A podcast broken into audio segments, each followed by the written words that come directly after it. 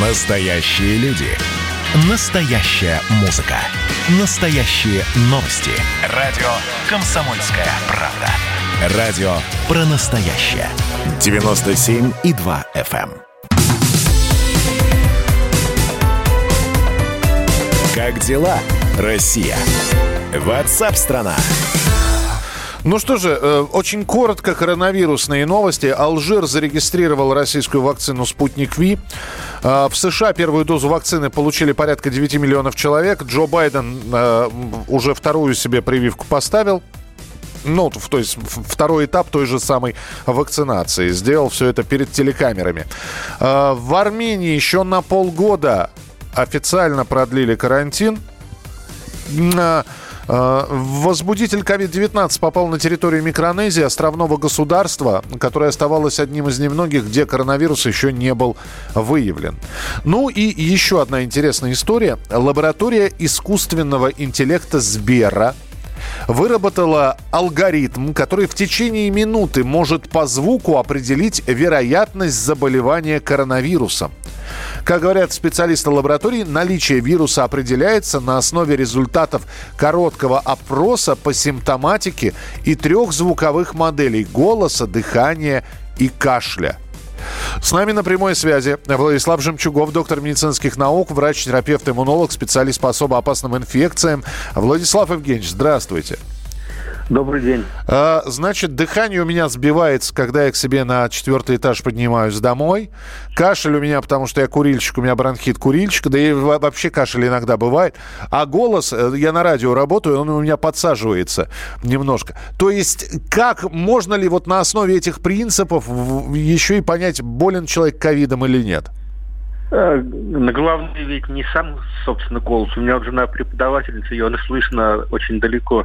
И она не может с этим ничего поделать.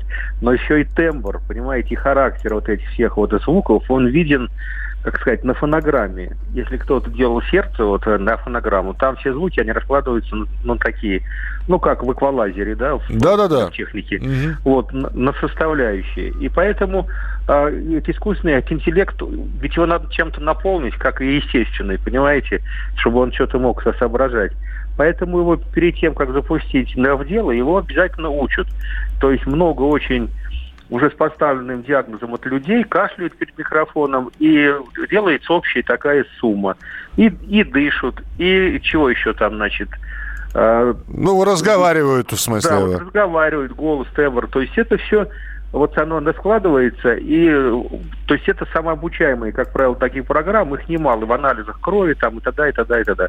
То есть здесь есть особенности. Что такое коронавирус? Он повреждает определенным образом дыхательную систему. Во-первых, кашель, защитная да, реакция. Он бывает сухой, когда нечего ну, вот, выкашлять, а есть ну, влажный, он весь защитный. То есть вот с этими вот с бронхиальным секретом в- у- удаляются микробы. Фактически это защитная да, реакция ка- вот, на кашель. Но характер зависит от э, его, от характера воспаления.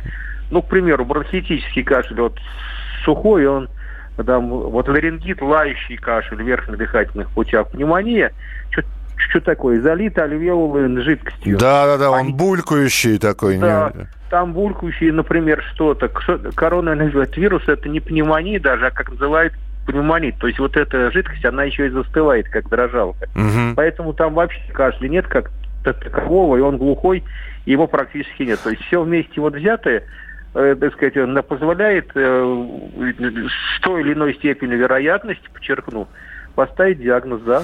Ну, то есть э, мы все-таки, все-таки не говорим, что это абсолютно точное тестирование. То есть, А такого не бывает. Доктор послушает ухом, да, другой доктор послушает и говорит, простите, коллега, я слышу тут другой говорит, а я пневмонию. И вот начинается. просто ведь э, е- а, вот в чем опасность таких приложений, как мне кажется, Владислав Евгеньевич? Вот человек, ну я даже скачаю это приложение, да, покашляю, значит, поговорю, все, что они попросят. Они скажут, «М, у вас все нормально. А, Да на понимаете- а на самом деле у человека может быть только начало ковида. Ведь нету какой-то одинаковой и очень, очень похожей на симптоматики. Да вы просто живете в корень. Так и есть, потому что все эти вещи, вы правильно сказали, такой наверное, слово, это приложение к голове человека, доктора конкретного. То есть всегда диагноз ставит доктор. Никакой анализ, прибор, техника, какая бы она это, это ни была, но до сих пор такого я, например, да не видел. Везде на всех анализах, если посмотрите, там написано, не является диагнозом, диагноз ставит врач. Угу. Потому что на самом деле, какие бы ни были вот результаты анализов, их интерпретирует только доктор, глядя пациенту в глаза, слушая его и, так сказать, и так далее. То есть обязательно диагноз суммирует мозги грамотного, умного доктора. Без этого никакие предложения сами по себе имеют ценность как приложение, не более того. Владислав Евгеньевич, вы уж простите, ради бога, но чтобы два раза Пожалуйста. не вставать, э, э, Пожалуйста. здесь прошли новости о том, что COVID-19 э, на, на мужчин действует не лучшим способом в смысле, ну, да. в смысле импотенции. Так и, и ведь не только, потому что на самом деле все зависит от, вот у нас от, от чего? От сосудов, от питания. Волосы, да, сидеют, вот если корни их не, не получают достаточного питания. И сперматозоиды чахнут и не вырабатываются эти, если туда не приходят яички в тестикулу, достаточное количество нормальной чистой крови. Понимаете, какая штука? Поэтому это, а вирус – он такой вредоносный, что он повреждает кровоснабжение, притом на нескольких уровнях. Он сердце угнетает, он легкие это угнетает, кислород. Он мало того вышибает из железа, из гемоглобина, и, так сказать, вот нарушает транспортную функцию для кислорода на крови. Он еще и повреждает мелкие сосуды, которые всегда есть, которые питают, собственно, сосуды ну, более крупные. И от этого зависит вообще продолжительность жизни человека. Ну, представьте, аорта, да, она вся плетена мелкими сосудиками.